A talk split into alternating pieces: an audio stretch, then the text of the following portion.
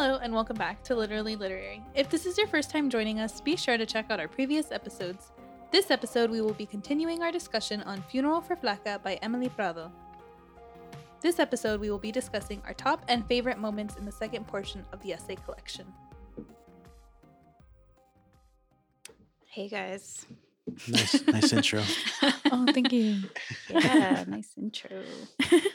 Um yeah, so today we're going to start looking into the second half of the book. Um we have quite a few things we want to mention. I know in the first part we kind of went chapter by chapter. Um this time we're just going to kind of pick different places from the book, different strong lines um, maybe talk a little bit about the song choices um, and see how that goes. if that sounds good to y'all. Yeah. All right. So we're starting um, with track seven or around that area. I think we talked started talking a little bit about this last time. Um, so rich, so pretty. And how this is kind of the transitional point in the book in adolescence where um, Emily discusses her um, eating disorder, how that started. Um, she's 14 at this point. Um, I did have a couple of lines here that stood out to me.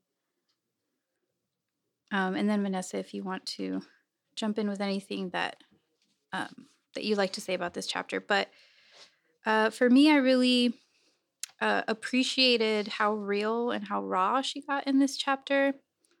Um, she does discuss something that just is really relatable to any you know woman um, reading this book can really relate to. On page sixty six, she says, "I'm reminded of the impending doom that is a woman's body." Um, which again is is really real and just the attention to um, what she refers to as impending doom, which might to some people sound like it's being extra or you know dramatic in some way but um, mm. to a lot of us especially at that age right 13 14 mm. around that age where it's all about image and it's all about body and it's mm-hmm. the changes and um, and she's already kind of led up to that in the book with brands and mm. you know the image that she's portraying and who she wants to be and trying to find that identity and and so here you know in the middle of the book she's um guiding the reader to the nickname flaca and how flaca was such a huge part of that identity mm. I, I mean so and that's interesting because the frame, the context behind that statement there is kind of what's framed by her mother, right? Telling her better enjoy it while it lasts. And and mm-hmm. uh, we talked about this previously in part one, I'm uh, discussing the first part of the book, where she was talking about uh, eating chips as a as a kindergartner, right? Mm. And uh, we didn't. I mean, it's not said, but we were we were saying that somebody probably mentioned it right? Same thing, like about yeah. how she was a little self conscious of eating more mm-hmm. than the boys or whatever. And so you see it here, mm-hmm. straight up said by her. So mm-hmm. in that context, I think also touching on the something that I really related to um, on page seventy. She says, um, "I come to realize that as a size three, fitting into my friend's zero or one jeans is going to be difficult." Um, and then later it says, the pull up mo so her friends end up borrowing her jeans as well or trying to but they're bigger on them um so it says the pull up motion is singular and and unsavory pockets of air appear everywhere making them unwearable i don't know i that's something that i really relate to mm-hmm. um especially at that age because girls do share a lot of clothes like it, like i don't know i don't mm-hmm. anymore but like at that age mm-hmm especially was definitely bigger than my friends, I think, or at mm. least curvier. So it was something that I was kind of like, oh wait, okay, it's not just me. so that was that was nice to read, I think. Yeah. It just brought to mind that movie, The Sisterhood of the Traveling Mm, Pants, and yeah. how stupid the whole idea is that like all those women, different sizes, Yeah. could fit into the same pair of jeans. I thought they Mhm. were they're not magic. I thought that was like the. pr- I've never I seen think- it. I- Probably. So I, I think thought, they like, are, but like a- even like still, Like, seen like, it. the world of wizardry kind of like oh Yeah. they change sizes according to yeah. Mhm. I mean, yeah. But in reality, back on planet Earth, it's not real. that would never, could never. And so, yeah, it, it does kind of bring to mind that like Mhm. whole sharing of, oh, I love your shirt, but oh, it doesn't fit Mm. me. It doesn't look the same on me. And then Mhm. you, you become so much more conscious or aware of your own body and your own Yeah. curves. And hmm For sure. definitely. Um, yeah, I, I I also wrote in my notes like how the disorder started, and, and I put in quotes innocently enough, um, because she Mm. does say like it, it kind of started by accident that she was skipping meals or she was. I think she starts the chapter that way. Yeah. Like, hmm um, I began starving myself by accident and then purposely, you know, skipping breakfast because she didn't want to be tardy to class. Mm-hmm. And so I guess that's what I mean by innocently, or she had good intentions behind, you know, skipping meals, Mm. not knowing that it was going to result in, you know, this this thing that she was going to have to live with for the rest of her life. Um, and and I think that's important to note because it's not it's not always going to look the same way, and um, you know, everyone is dealing with their own demons their own way, right? So an eating Mhm. disorder might look like this to some person, and the next person it's going to be completely different. Hmm And I think Um, yeah. also, sorry, Go ahead. um, I was just gonna say, I think later in that same chapter, I guess, um, it's about having control. So she's controlling. She feels like her life doesn't have as much control as she would like it to, and in that sense, this is something that she can control. Um, and then on so on page seventy nine, she says, I will choose to keep waiting. My lifestyle is now a choice I can make.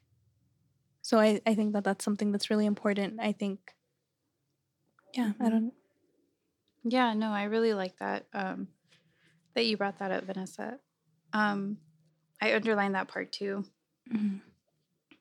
just because it, it it does seem like she's wanting to take control and have power in this one sense or more agency, but um, she's still so young and still trying to figure out like how to navigate all of these different parts of her identity. Mhm. This just happens to be one of them. And it happens to be something that a lot of young women experience and men too, right? Mhm. Um, and so I think that's why it makes it harder for her to figure out like, okay, controlling this certain aspect can have its own, I don't know what the word is like. Um, it can be more detrimental Mm, to you in the long run. mhm. But at this point, she's like, I'm taking control. Yeah. right? And she Mhm. feels empowered by it. Yeah. Guess that's what I was trying to say. yeah. And she does mention here the pro ana community.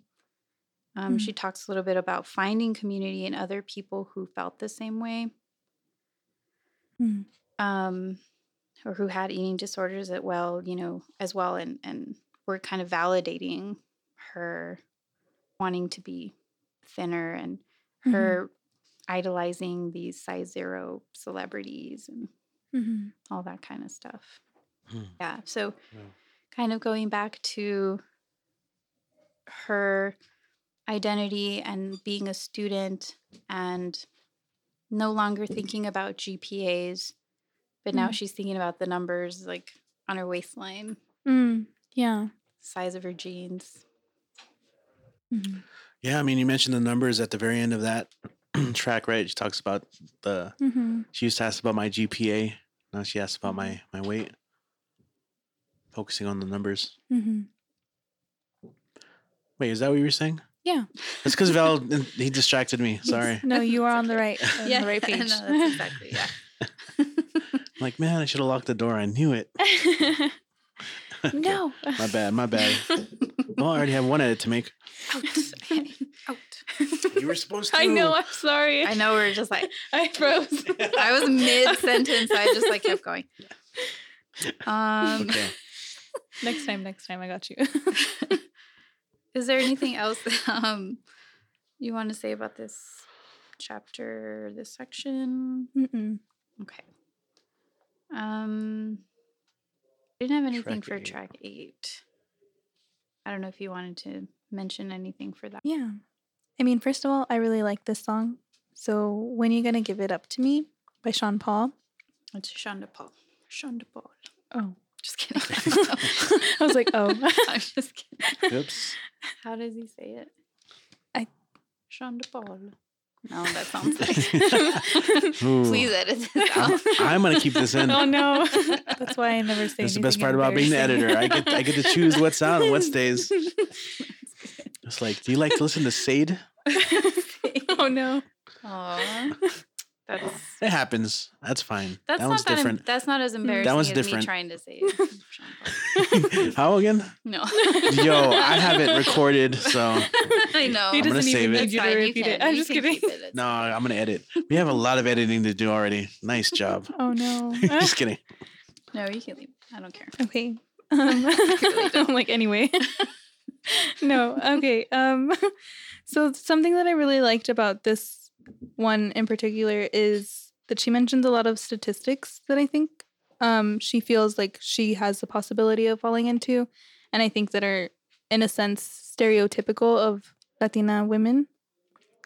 Um so the first one right when she starts this um essay it says did you know one in three Latinas will become pregnant before the age of 20. Um, and that one I kind of related to this other book that I mentioned in the first episode, um, The Death and Life of Aida Hernandez.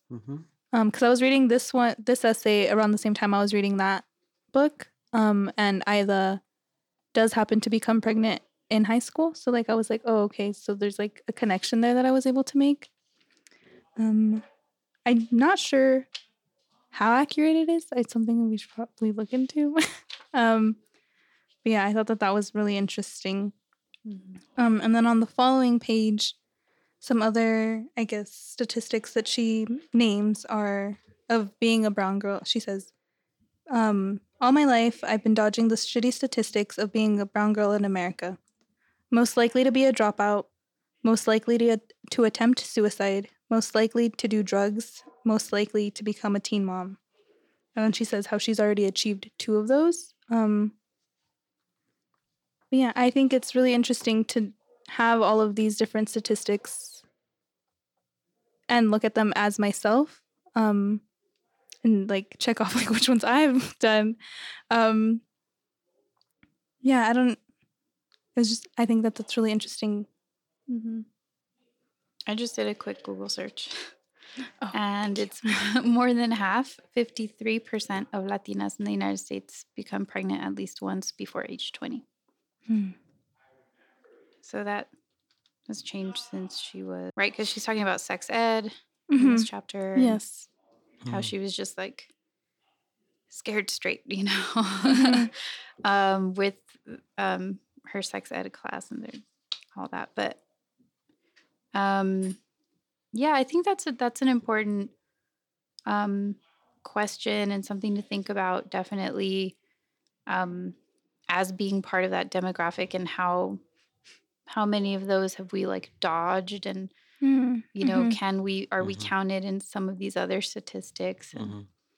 um, it's also nice to look at you know statistics of how many have a college degree right and like it Yeah. isn't just like latinas who are pregnant or latinas who Mhm. you know drop out of high school or Yeah. all that all the, the negative statistics out there Right. Mhm. It also makes me just think here in El Paso, like, um, I want to give a shout out to uh, Iris Lopez, uh, Mija Yes She Can, Mhm. uh, who, you know, I was listening to a podcast that she was on, and she she brought up a really good point, you know, because considering these statistics, you know, one of the one of the things that people always like to rag on are all the single moms in El Paso, Mm. and um, you know, on this podcast, she she made a point to say like, you know, why why do we have to frame it like this, you know, and we should be Mm. a little bit more critical. So on your end of like also thinking more positive statistics, Mhm. um, you know, there's this thing very much cultural thing in El Paso to kind of like mock this, but remember that there's also men in that equation too that Mm. either have or are there, are there or like unfortunately just kind of abandoned or left or you know Yeah. um so you know a lot of real things here Mhm. Yeah, it's a good point. She's on the news, right? Like, Yes. that's her day job. Mhm. and Mija, yes, you can. You can follow on social media, but they do some pretty great work. And they're relatively new, Mhm. Mhm. um, a new org. But yeah, I like that. I like the shifting the focus. Like, there's a reason why they're single moms, right?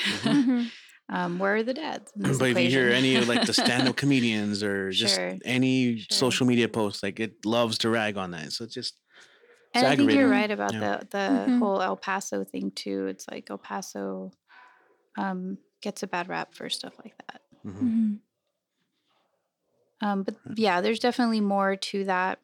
Um, there's more to, you know, these women, and just like with Emily in the book, there was there was more to her. yep Um, Mm. but she was like Vanessa when when Vanessa was reading this, right? Like you were thinking about how you fit into this, and Mhm. so I think that's important, right? To to take a step back and evaluate, reevaluate, and just it's something that's never going to end. We're constantly going to be always placing ourselves in these boxes or in these Mm. demographics, in these statistics, because that's just how it is. Mhm. Um, but what what can we do with that, right? With that knowledge, or can we step out of it? Can we Mm. do more? And the answer is yes. Yes. Yes, it yes, you can. yes, you can.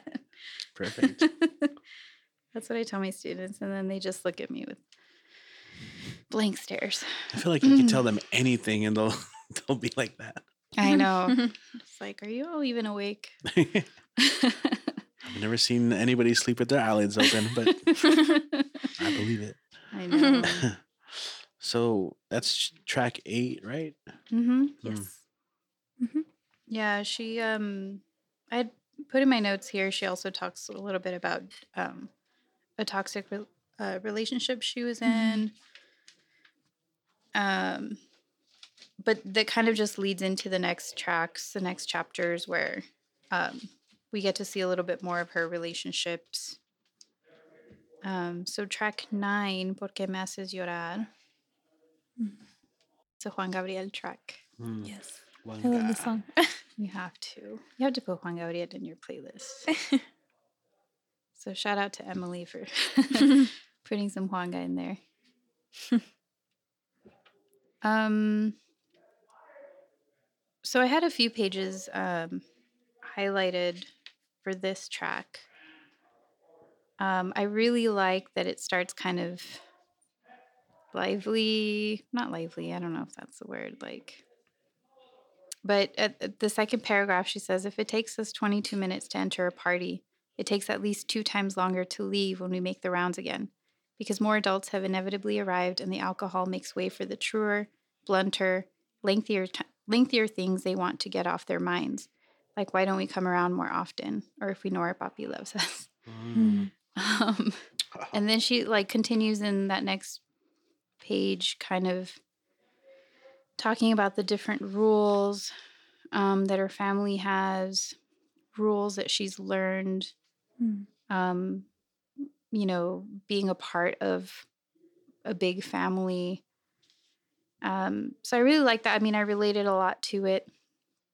You come from a big Mexican family, and you're you ever Mhm. go to those parties, Mhm. like it's impossible to say hi to everyone or to say bye to everyone in like less than five minutes. Like there's Mhm. just no way. Wow. I really like that. Um, in the at the end of that section before the break, she says, uh, "Other rules I've learned: don't talk back. Asking questions is talking back. Don't cry. That's talking back. Say please and thank you. Repeat these with a smile if someone else decides you sound insincere. Dress for parties with a full body commitment. You will be judged by the smoothness of your hair to the colored polish of your toenails to the slimness of your waistline and everything in between. Men are heads of the house and can do as they please. Our women aren't afraid to physically fight, even at family parties, and only cry when you can blame the tequila or corridos. yeah, so I really like that because Mm. it just captures, and it's we know that it's her Mexican family, but it's also our Mexican family. Mhm. so I love that. yeah. Did you have anything Yeah. from this section? Yeah. Um. So I had two lines that I wanted to talk about. Um. So on page ninety-eight, um, one line that really stood out to me that I think is really important. I think, and that just like in terms of when families split up, and then there's other siblings that are now introduced to the family. Um, so she's having a conversation with her father, and she says, Well, he says to her, Don't you think it's not fair that this baby would get part of the house I bought to leave to you and your sister and brother?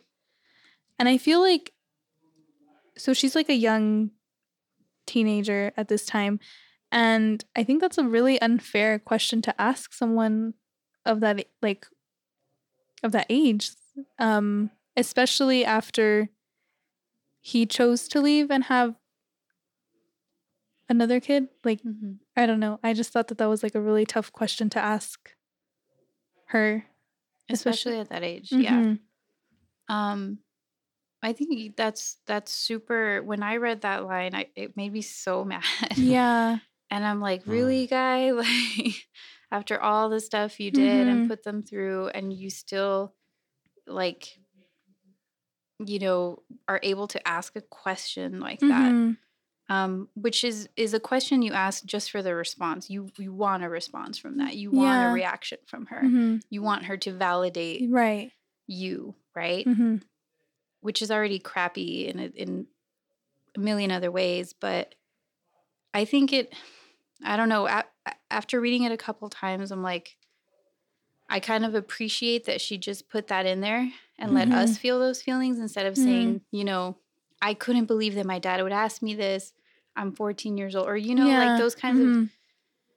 um, I don't know, like No commentary, just commentary, Left it up, right? yeah. She just left the sentence because she knows that asking that sentence and saying this is what my dad asked me Mhm. is going to is going to get that reaction from the reader if you're following along if you're you know yeah rooting for Emily which we are at this point always Mhm. have been right Mhm. yeah. I think that's a I don't know I kind of wish I would have asked her there's a few things in here that I'm like man I wish we would have asked her this but Yeah, right. Always one of those- afterwards. Yeah. that's one of those things right Yeah. like um Maybe we'll have a chance to interview her. No, I'm kidding. Spoilers. No, we already interviewed her. I guess we should just say that. That's coming up next. But Yes. uh, Mhm. Yeah. I know. I mean, someone did ask her at the the reading at Casa Ortiz something about like her relationship with her father, right? mhm. Mm, mhm. And yes she said we're still kind of a little estranged and this and that. But Mhm. um yeah, I, I mean I think it's it's smart Mhm. Mhm. on on her end as a writer to Mhm. know the weight that that is going to carry. Yeah. to leave it like that. Yeah, Yeah. absolutely. Great point. Yeah. Also, I do have that filmed, so I'll, I'll probably release that somewhere, like on YouTube, so people Mm. can check it out yeah uh, as a reading with with Emily and uh, Gris Munoz. Um, in this track, yeah, um, I actually wanted to point out uh, on page ninety seven, just before that, I think Emily has a pretty pretty great paragraph here talking about the nature of truth and how Mhm. we navigate new information that we uncover, and of course, Mhm. with her family and just all this information. I I just think that with the nature of this genre, as you know, memoir through essay, I think it's uh, a pretty pretty great paragraph. Mhm. So, do you say it? I, I love the whole paragraph, so I'm just going to read it. Um, I'm still learning to become a better detective. I can keep track of all the lies of my family, sometimes even my own. It's funny. Um, I learned more about my dad through whispers and hiding than from my dad himself. Our foundational truths are always cracking. When yet another truth is revealed, my brain has to arrange and rearrange the stories anew. I think my memories look like freeze frames superimposed on translucent cards. Sometimes a simple shuffling of the files of chronology is in order. Other times, I think my brain tries to patch newly burned holes, or maybe my brain decides sometimes the easiest path forward is to shatter ones altogether. I reread my diary entries and see my obsession with truth is one of few constants. I wonder how long my ability to detect lies has been lacking. I wonder if I will ever relearn how to listen to my gut. Mm. I think it's a nice moment of meta awareness of the nature Mhm. of truth and memory as well here, but also, you know, how do you manage information? What do you make with it? I think she has a great way of describing it, but also calling out like this just this idea of letting intuition take over too as well in your life instead of being obsessed with, as she says, truth here. Hmm. So I just wanted to give a shout out to that. Yeah. Yeah, there's there's a lot about truth and withholding information too. Mhm. Like she talks about mommy's secrets, her own secrets, um, in this chapter as well. So and so there's a lot of callbacks to what we've discussed about memory. Um, I really like how she ends this track um, with that little anecdote about how her mommy outsmarted her dad with a house.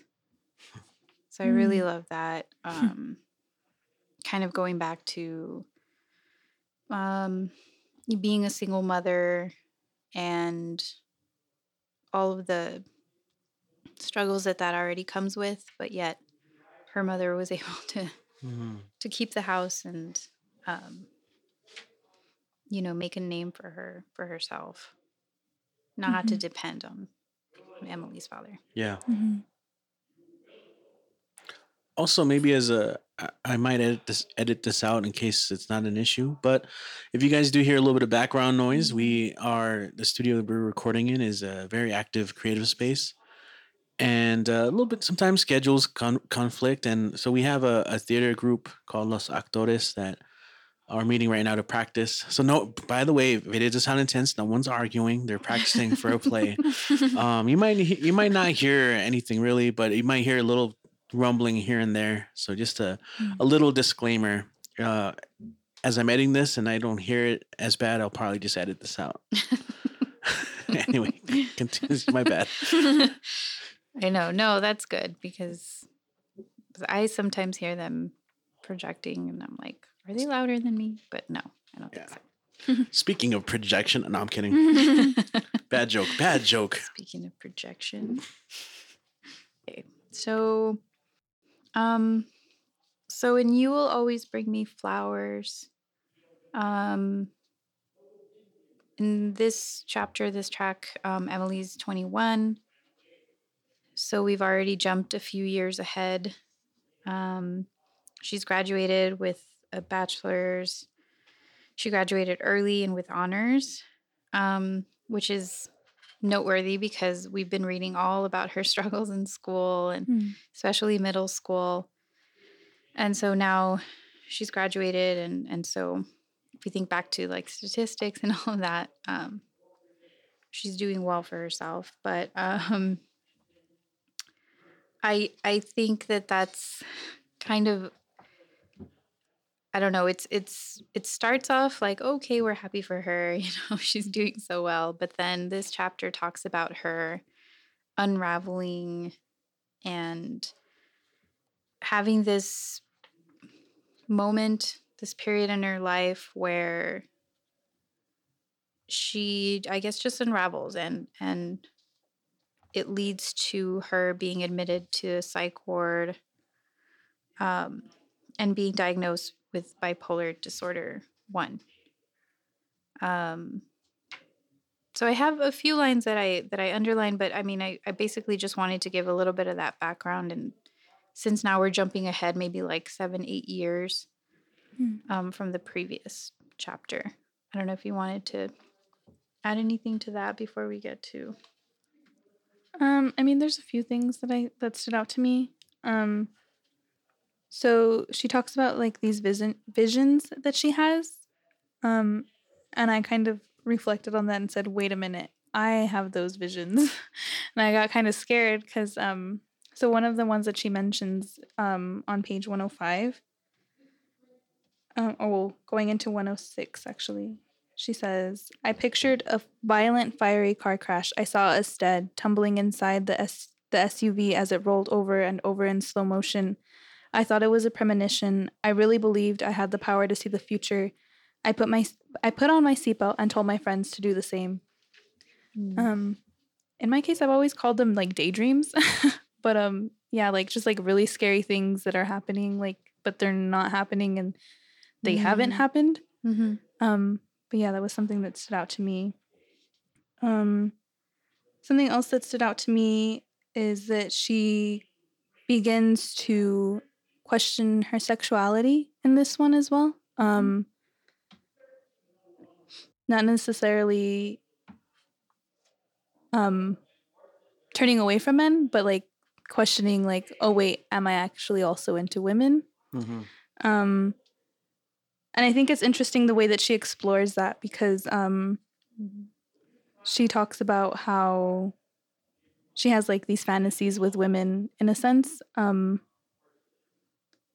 and she just assumed that every girl did this as well. Um, but then she comes to realize that that's not the case. Um, yeah, I don't know. I thought that that was really interesting the way that she explored that. I think going off of that, Vanessa, like on on 107, Mhm. it's it's important to note also like the thought process there because if you're if you're not if you don't outright say like I'm queer or I'm this or I'm that, if you're still Mhm. kind of trying to figure it out, there's everything that people have said about being queer that you can go off Mm. of or what you've seen on TV or whatever. And so I think she explores that here because she says in a lot of places, you know, I thought normal straight girls did, and I thought this, and Mhm. I, um, and she says, and how I'd still think for many years I was just straight on account of my dating history. I also thought how maybe it was a little bit different. Like, so it's a lot about her thought process. Like, well, I thought this Mhm. is how it was, but this is how I feel, or this is what I think about, or this is what I Yeah. Yeah. fantasize, you know? Mhm. So I think that that's important too to just make note of like um again that it's not just like something that's black and white or that you know immediately or it might be for some people, right? Um but for others it might be about the exploration like you Mhm. said. Right? Yeah. So she does definitely um, bring that up here. And I really like how she ends that passage. Eventually, I will come out in writing on Twitter each year on hashtag Bi Visibility Day, and maybe also tucked deep into a book I write. Mm, Mhm. yeah. Yeah. Nice. I think that was it for me on this. I mean, there's a lot that can be said in mhm. this. These, these track, but um, as she gets older, these start to get so much more dense. hmm Which I Mm. mean, I think again, appreciate it. You mentioned that too an episode ago, how Mhm. the voice changes and, Yeah. and her experiences, what she's aware of, the, her her thoughts, Mhm. her her musings, and so on. Right. Yeah. Eleven. Yeah. Nothing came out. The moldy Mhm. peaches. You had a line right there that you liked, Vanessa. Um, I mean, I have a few. Okay. For track Um, 11? Yeah, but I think the one that I want to talk about the most is on the last page of that essay on 118. Hmm. Um so she's reflecting on this relationship that she's had with Dale. Um and then right before the end of it she says I learned I was ready to move on, be done, be healed. This was the second time I knew I would always love Dale and that us not being together was something I'd be okay with. And this one especially this essay especially is dealing a lot with closure and her coming to terms with even though this relationship taught her a lot and she was able to grow a lot that it was time to like also move on from it um and earlier she says this chapter of my life had indeed come to a close Mm. um and i think that that's something that's kind of important to realize um like just because you enjoy the company of this person or they have been there for you in the past, that doesn't necessarily always mean that they're good for you or that you're good for them. Um, and that sometimes you have to do like split apart from this person in order Mhm. to continue to grow and heal. Yeah. I feel personally That's fair. attacked right now, but okay. Thank you. Well, you know that's interesting because like no, to I was me- say straight facts. Straight- hashtag street facts. um I do think it's interesting the the juxtaposition of the very next page, 119.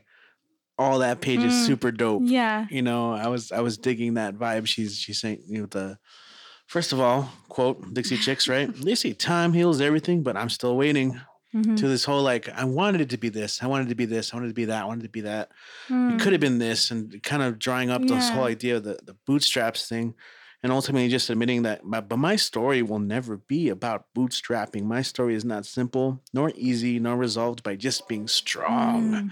i love Mhm. the all right cool Yeah. it's a nice like uh way to move on like next like all right i see editing wise right not just Yeah. time wise but like all right here we Mm. go moving forward Okay, yeah. That's a good point. Yeah, especially if you're reading these like one after the other. Mm-hmm. You read the you read the closure one, you're like, okay, close a chapter on that on Mhm. that book. And now Mhm. here's this like self-aware Emily, more super like self-aware which i love so much It's Mhm. really cool. yeah Good point. Yeah, it's a big shift for sure. Mhm. I know I had a, a couple lines. yeah Actually, a lot I here. see that i see that um yeah I, I like that here i mean this is more like recent and in the past few years and she's talking about like what you said richie and um, how she became an intern at bitch media um, and this is you know she talks a little bit about or a lot a bit about Mhm. sexual assault Mhm. Mhm. in this chapter um and and kind of just how it unfolded so Mhm. i i um appreciated the honesty in that but also just how in in an instant it almost felt like that happened and she wasn't aware of it and if we're reading along with her we're, we're kind of not aware of it either Mm. until it happens.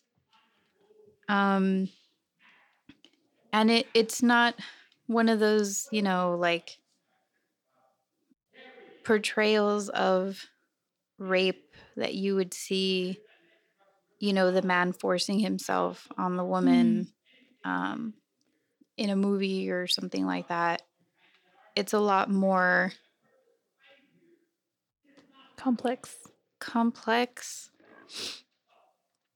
almost like smooth in the way that he was doing it like Mm. and i think she mentions this too like how charming he was and, Mm, and she mhm. knew that that was like something he was using against her anyway i i you know it's it's when you're reading it you kind of have a sense that that's going to happen and Mm. hoping that Mhm. it doesn't but um it's not always you know just like a forcing upon or um that drastic in the beginning i guess i don't know if that makes any sense Mhm. No, and it, it causes a lot of people to doubt themselves if they feel violated in some way and Mhm. think about, well, what what does that mean or what does it have to be? Like and, and sometimes people just think of the, the most extreme drastic thing, but it doesn't have to be. Mhm. And she talks a lot about that in this essay as well. Um, just saying that she didn't feel like she could call it rape, um, and that it took her a while to be able to recognize Mm. that it was. yeah Yeah. yeah that's a good point too and just a lot of the the language and, and the things that a lot of people i think can relate to like her saying you know i, I didn't want to come off as a bitch right Mm. like i think that's that's another thing that Oof. i oh know man. Mm. Yeah. i know that's that's another thing that you know women have to deal with it's like i think you mentioned this too richie maybe last time i don't know if it was pre-show or during show but um how like sometimes women will bring up the boyfriend right away, even if they don't have a boyfriend, because it's a way of like smoothing or like softening Just- the blow. it's also like a stiff arm and that for what whack ass reason Like, whatever why reason can't we just say men will men will accept that yeah. instead of just no it has there has to be like another guy involved like what the f-, Mm. you know like, oh, okay. yeah Yeah. Yeah. Yeah. That's a whole other conversation. But but that line where she says, you know, and I didn't want to come off as a bitch kind of also just reminded me of that, right? Like it's Mhm. it's a lot about her maintaining her image or being nice or like, you know, not Mm, I don't want to hurt his ego. Right. mhm. Anyway. yeah it's can and go off it's a about- lot no it packs a Yeah. lot like there's a lot packed in there. Yeah. um And I think that was that was Herman, right? And then later she brings up Curtis. So these are the two instances of assault um, that Emily talks about in her book. And um, I think, uh, unless you have something else you want to mention, um, Vanessa or Richie, I at, the end of this um, section, and it's a long track, long chapter. Um, she does talk about what I put in my note as like the fallout from the call outs. Hmm. Why so many are ashamed or afraid to speak out, which Mm. I think is also super important. yeah Um, and not like she had to do that, right? Like Emily could have just given her experience, talked about this, and that was it. But, but I think she purposely did that because she knows that there are others like her who maybe couldn't name it, who couldn't say like, you know, or or this was my experience, but eh, it's not that bad, or Mm. eh, it just happened once, or eh, whatever. For whatever reason, they're excusing it or not wanting to come forward because of all the backlash, right? Um, which is very real. Mhm. So, um, you know, the fact that even if you do come out, rehash this trauma like Emily did, um, you're you could be deemed like brave. Um, your accuser might get punished, Mm. um, but you might still not feel any different Mm. after the Mm. fact, and that's a very real, very possible um, thing. Yeah. You know, just to expect those questions like, "Well, why did you wait so long?" Which she does bring up Mm. here too. Mhm. So it, it's just a lot, a lot in this chapter that, you know, of course, is, is her experience or her experiences um, during and after, and how she's had to deal with it even today. Mhm. Yeah, that's what I was. I mean, that's what I was thinking too. Mhm. Like the whole time is that's one of the many strengths and power in this book of it being Mm. written and people reading it is exactly what you were just saying, Rena. Yeah, there's that line on 134. I Mhm. didn't feel much else, but I wanted to. I wanted to feel a sense of relief or of pride for having come forward, but nothing really felt changed or fixed inside. And this was after she talks about her first, um, well, Herman, who ended up getting fired and, you know, all this stuff, but didn't really, Mhm. I mean, what happened to her still happened to her. Yeah. And so I think that's obviously like the most important thing. Like, yeah, well, he got what he deserved, like quote unquote, but Mhm. Yeah, I really like the last paragraph in that as well. So she Mhm. says, Justice didn't feel like it was served. I'm still unsure what kind of punishment is the equivalent of leaving a mark on someone else's body and mind forever. I think I yeah, that line. Um yeah, because yeah, he did get fired, but he's gonna Sh- find another job. yeah, like- and even with that, You like know? she still has to live with this experience Right. and these memories, and Mhm. that's Mm. tough. So in dreams is another shift. Um, she comes back to Dale here, and we learn about his visit in the ICU and how his family has kind of gone through that trauma before with his sister. Um, it's it's really beautiful, beautifully written essay in her remembering their relationship as she's, you know, by his bed in the hospital Mhm. and there's not really so she's kind of just remembering for him and um trying to think of like what he's thinking and stuff and of course later we we learn you know he gets a little bit better but Mhm. he can't really speak but what he does what he is able to tell her is that he was dreaming about her while he was um bedridden so it's it's just a really nice and and the chapter ends with that really beautiful photo of them Mhm. on 141 but all these moments where she's like you know should i even be here like we broke up a Mm. while back like yeah. uh, now it's um his family and a bunch of new friends like i don't even belong in this circle anymore but all the while he he was having this dream about her or dreaming about her Mhm. Mm. you know so it's it's really kind of a romantic little memory Yeah. Yeah. um i think we can skip 14 15 those are pretty short i think 14 she's talking about concha but we get to her later right um No, that is. oh no that's the Yes. chapter okay so th- Mm. chapter 14 is is um concha's chapter her tia concha um i like the way that this one is structured because the whole Mhm. time she's like you know how do i talk about this woman Mhm. Mhm. because they've given her that responsibility or they've asked her to write the obituary because she's a writer Mhm. and she's just like that's a lot Yeah. on my shoulders and and having to call and reaffirm like um, details with her mom and different things so it's a lot of pressure Mhm. for her um, but i really so i really like that that the chapter we get her kind of grappling with it and feeling that pressure alongside her and then by the end of it of course we get that glimpse of her actual obituary Mhm. Mhm.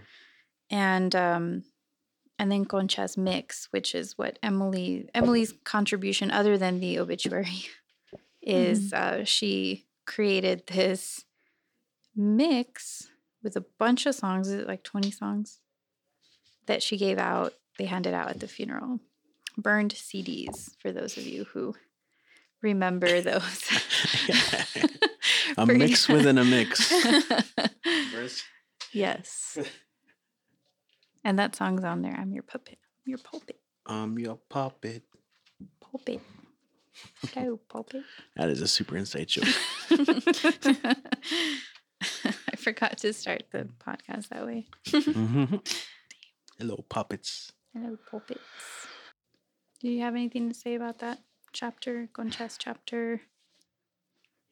I you kind of talked a little bit about it, but like the way that it's structured, she's like how would I even write this? Like who is this even for? And uh, starting on like page 154, it's very much an obituary in my opinion. Um just a lot of different memories combined. Um what she liked to wear, the kind of music she listened to, who her friends were, um, her relationship with um I'm not sure if it's Jamie or Jaime, um, but him, um, and just like her relationship with the family as a whole. Um, one of my favorite parts was the birthday cakes. Mm-hmm. Um, just like the amount of care that like she had for the family, even though she, because later on in this chapter she also talks about how she wasn't always there for Christmas. Um, but like for birthdays, she would always make all of them their own cake, and I think that that's really special, and it's a good memory. Yeah, it is. I like that she points out that it was reserved for like their generation. Like the younger Mm, generations mhm. didn't get the special cakes from Yeah. Concha. It was just them. Mm-hmm.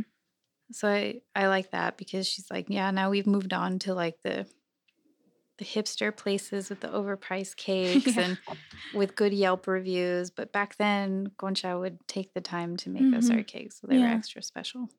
Mm-hmm. Yeah, I think you're right about the how it just feels like an obituary Mm-hmm. starting on 154. And that's Mhm. the other question that I thought about after the fact. Um, It's like, was this the actual obituary that you wrote for your Tia Concha, Mm, um, that you published in the book? I have a feeling. yeah. I have a feeling it was. Um, and the way that she described her, you know, with her bare Mhm. Fawcett hair and her windbreakers and stuff, listening to oldies, and there's that great picture of her on 158 right above her her mix, Mm-hmm. and some great songs on there. Yeah. So yeah, I, I I like this one. I feel like it's a really nice tribute to her. Um even though of course she's always going to feel like I can't write anything that's going to live up to the person that she was. Mm. But that's just how it is. Tell it like it is. The title. Perfect. Perfect ending. Yeah. I need to find ways to, to do that with every chapter. I'm gonna add applause at that point. Don't do it. we need one of those Like- soundboards. it's like doing a live episode. Canned laughter. Wah, wah. No, none of those. It's every time. No, it's every time I speak or say something. Aw. Not even Wah, wah. crickets. oh, that, oh, what a way to lose confidence. Okay. Whatever. You're like the epitome of like not that. Doesn't even- Well, You know derailing what the I conversation. mean. I know. You know uh, what Oh, I my mean. bad. So, Just edit that out. It's okay. Yeah, it's cool. We're like in an hour. So, Okay. You just have like a couple left. I think um La Llorona is the one that we were talking about pre-show. mm. Mhm. Um the chapter with the tree in the house in Aguililla, yes. Mhm. which is already just such a magical like image Mm. That when I was reading it, I started thinking about workshop ideas for my students, even though I don't teach creative writing. but I'm already like, my students are going to write something like this. Um, so I really like that image about the tree and about, she starts talking about um, ancestry. Is that in this chapter? Um, talks a little bit about um, how she has changed her in her ideas of what body image is and so i i think this is where on page 164 um where she really ties it back to the title of the book the funeral for flaca mhm. um because she talks about all the people in mexico like all the family who have their apodos their nicknames Mhm. um, Chucho, Carlingas, Ticho, Toco, Canelo, Gordo, Chayote, Chatilla, Chata, Concha, right? Like, Mhm. you know, it's great. And Yeah. she was the flaca. Mm. And then, By the way, that sounds so great to read out loud. It reminds me of uh, of Jose Olivarez' Mexican Heaven when he lists all the food. Mhm. Mm. Like you just it's uh, Yes. off the tongue and just like yeah, all right, speak it. My bad. Didn't mean you know what? No, that that's a good point because um, on page 163, she talks about. No, I wrote this in my notes. The translation, maybe she did write about it here too. Yeah, she did. Um, so in that second paragraph, um, my puppy must have called me his flaca the first time he laid eyes on me, a slippery and noodly 22 inches long, six pounds light. Skinny girl doesn't have the same ring to it like so many other words that lose their poesy by way of translation. But his skinny girl I was. Mm. So the note I made because we're we're just finishing up Citizen Illegal in my 1302 classes, and we just watched the keynote that he gave um, Mm. this year. I know. so in there, um, in the keynote, he just as an aside, he he talks about a new poem um, called something like Mercedes prefers the word discoteca to club. Yeah. you remember that? Yeah, yeah. And um, he, in his poem, he uses the word ojalá. And then when he's talking about ojalá, which is a translation loosely translated to hopefully or God willing, Mm, Mm. um, damn. he says, I like ojalá because it seems holy. Like God is is a little bit of uh like there's a little bit of God in the word. Mm. Um, and he talks about how words have different textures, even if there's the same translations um, or Oof, that's different great. translations of Mm. one another. So Is that the one where he opens like language, like vision can become blurry from a distance? Or is that another one he read? I think that was a different one. Damn. Okay. Because I freaking love that line Yeah. too. You know. Yeah. I think that might have been a different one. oh but wow. Okay. yeah, when she was talking about, I mean, anytime I think or see anything about translation, I remember that and what he mentioned. And Mm, um yeah so you know flaca skinny girl all those apodos and and she does mention like i don't even remember when i lost it you know Mm. um i do not know when my own flaca was annulled but maybe it was right after my 21st birthday. There was no coroner grim reaper who appeared after the scale passed a certain number nor a memo sent from my father alerting me my nickname was dead. Mm, and then um, the next paragraph, she ties it back into the tree.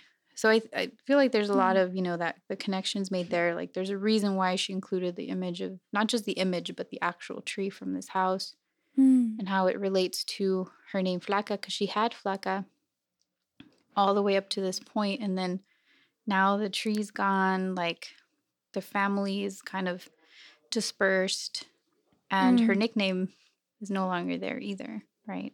mhm. What is a name for a grief that creeps in after losing something, mixed with the backdated backdated guilt and shame of not really noticing? What is a nickname for a person who no longer embodies their name? What happens to a person who has become unrecognizable to some? What do we call a tree that's been severed from its roots? A person who's Mhm. been robbed of their identity. That's a really powerful way to like Mhm. close that section and just like come back to that Mm, theme of identity and how Mm. much names are are tied to that mhm. or reliant on it. I think it's especially powerful because I think it's later on in there that she mentions that the tree is no longer there. So not only has she been separated from her roots, so has this tree that has been there through like the, through the generations. Exactly, yeah. Mhm. I think speaking of roots, um track 18, it's my brown skin. Mm. Mm. That's the one she read, I think. Casa Ortiz. Thank you. She also read um She track read a couple- sixteen. Okay. Mm-hmm. I remember well one of the lines, and I So- hope people get to hear it. But um, Right.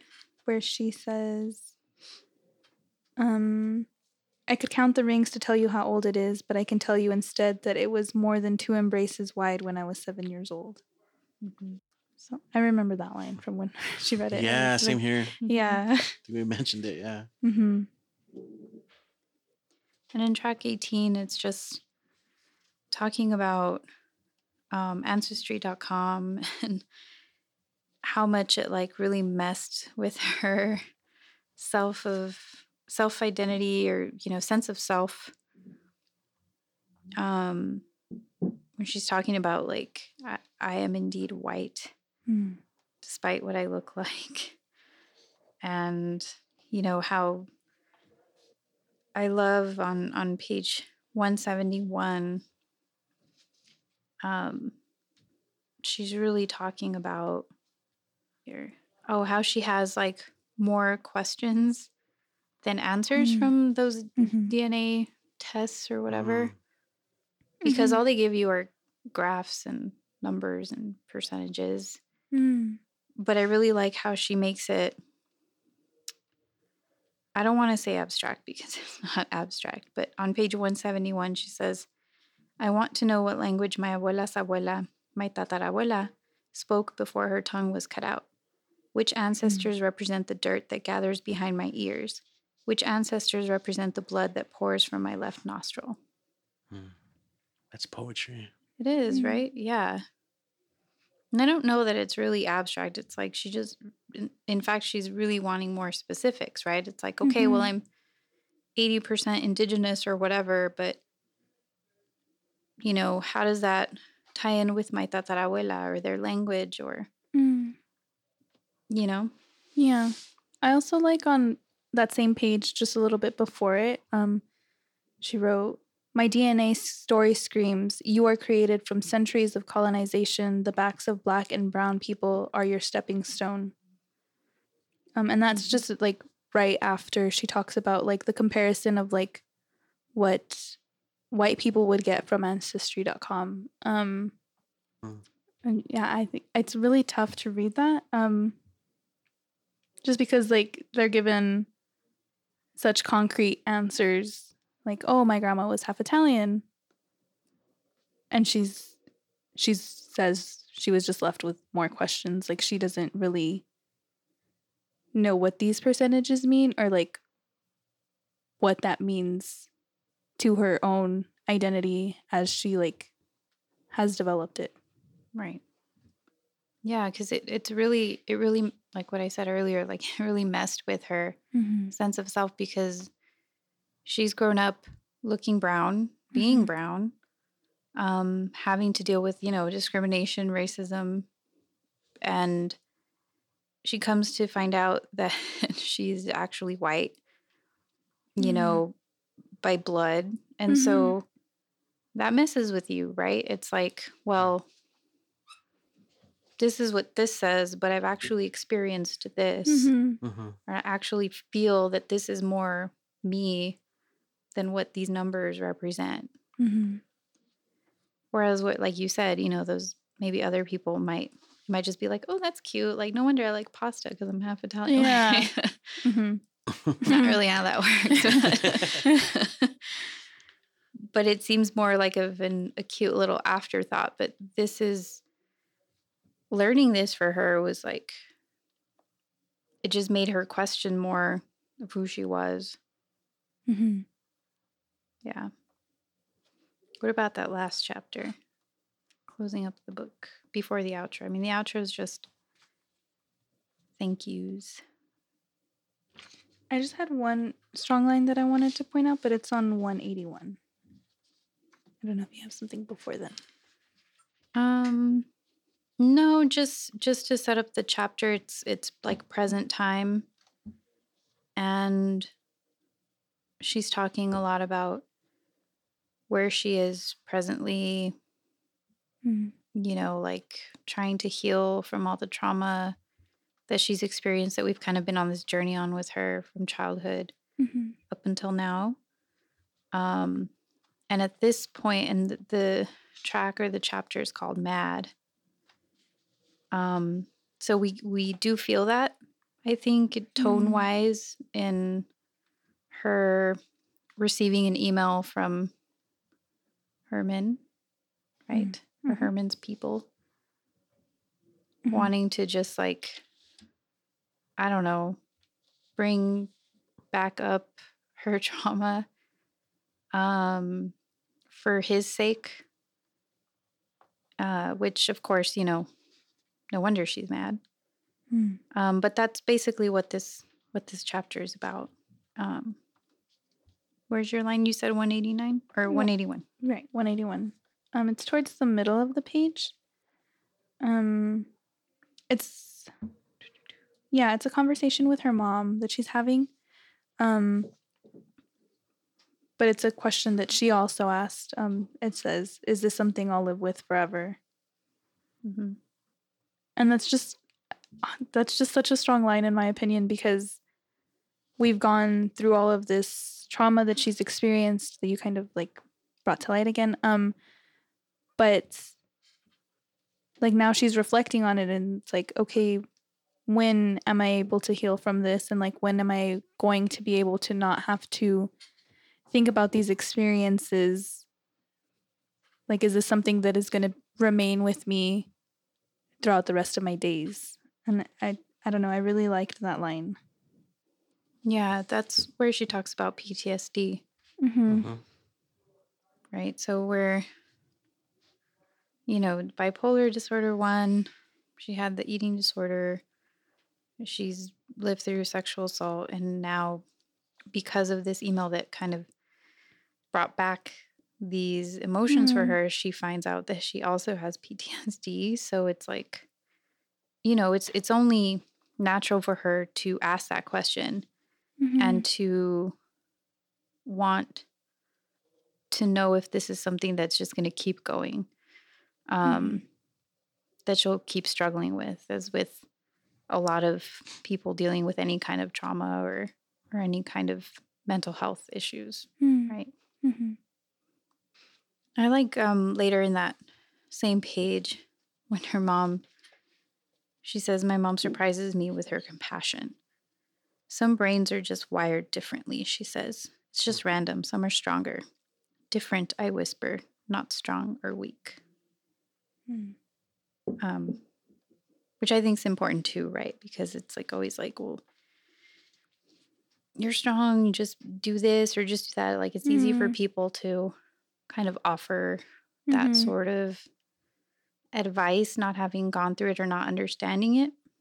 Um, and Emily does talk a little bit about this in the interview, Mm-hmm. which is upcoming, forthcoming.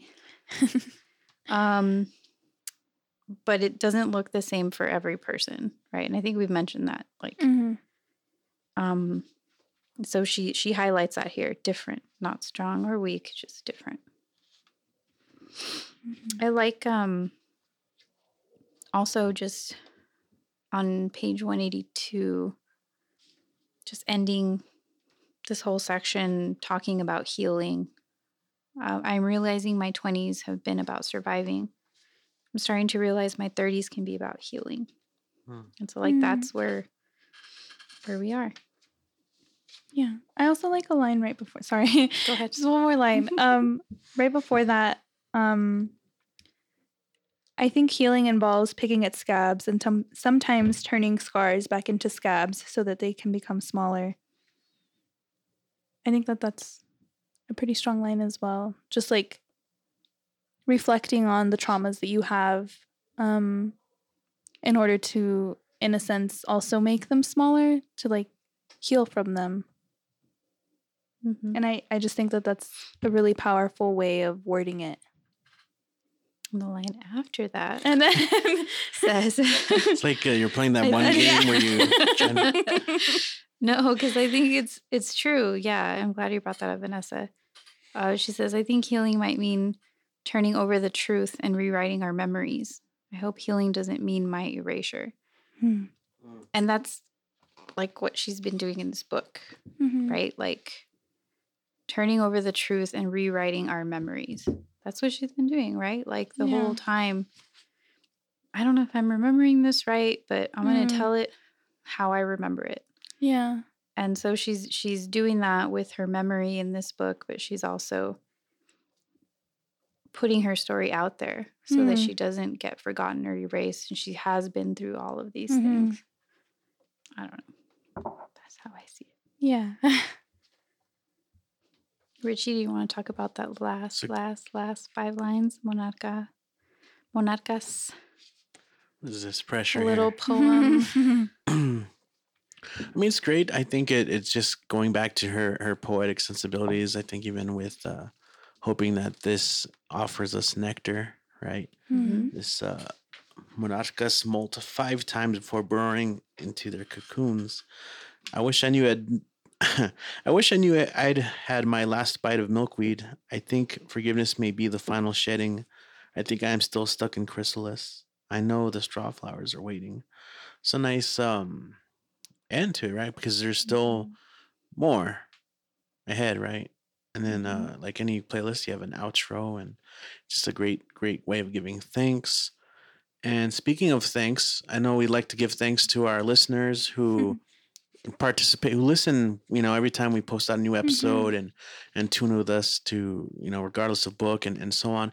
This time we did have an interactive aspect of the show in which we Mm. did ask people to to submit their their their own songs, right? The Yeah. soundtrack of your lives, right? Or um Something and like that. and so what we did is yeah, do you want to explain what what you ended up doing, Vanessa? Yeah. So Spotify now allows you to create polls on podcast episodes. So we have that open still. Um, on episode one for Funeral for Flaca. so you can go in and post five songs that you feel define you. And at the end of that, we're kind of what's the word I'm looking for? Combine? What's a better word for combine? I combine sounds Okay. perfect for me. Not for me. Synthesizing? I don't know. I don't know. um, we put all of those songs into a playlist on Spotify as well um, that we will be posting the link to. Um, the playlist. if- Curating. Is that it? yes, Oh, that's that's the one. That's the one I was thinking of. Curating. Right. okay. Insert applause effect. Get a soundboard, dude. We need one. Where, what's up with those grants? I'm no, no, I'm working on it. We're sponsors, you know what I'm I saying? know, hello, we out there. So where can we find this playlist? What's up? Yeah. Okay. So it's on Spotify. We'll be sharing that link with y'all, and um, if you not, can you still can add right to the to Yeah. the poll.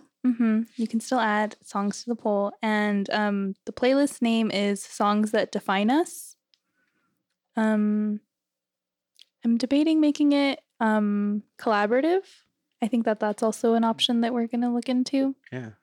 That'd be cool. Yeah, you can just add songs. So if we you try and feel add like- songs and it's it's possible, then we decided yes. It's like hours and hours and hours Right. and hours Ah, of, That's of still cool. I don't that know. would be Be- cool. Yeah. eclectic as hell.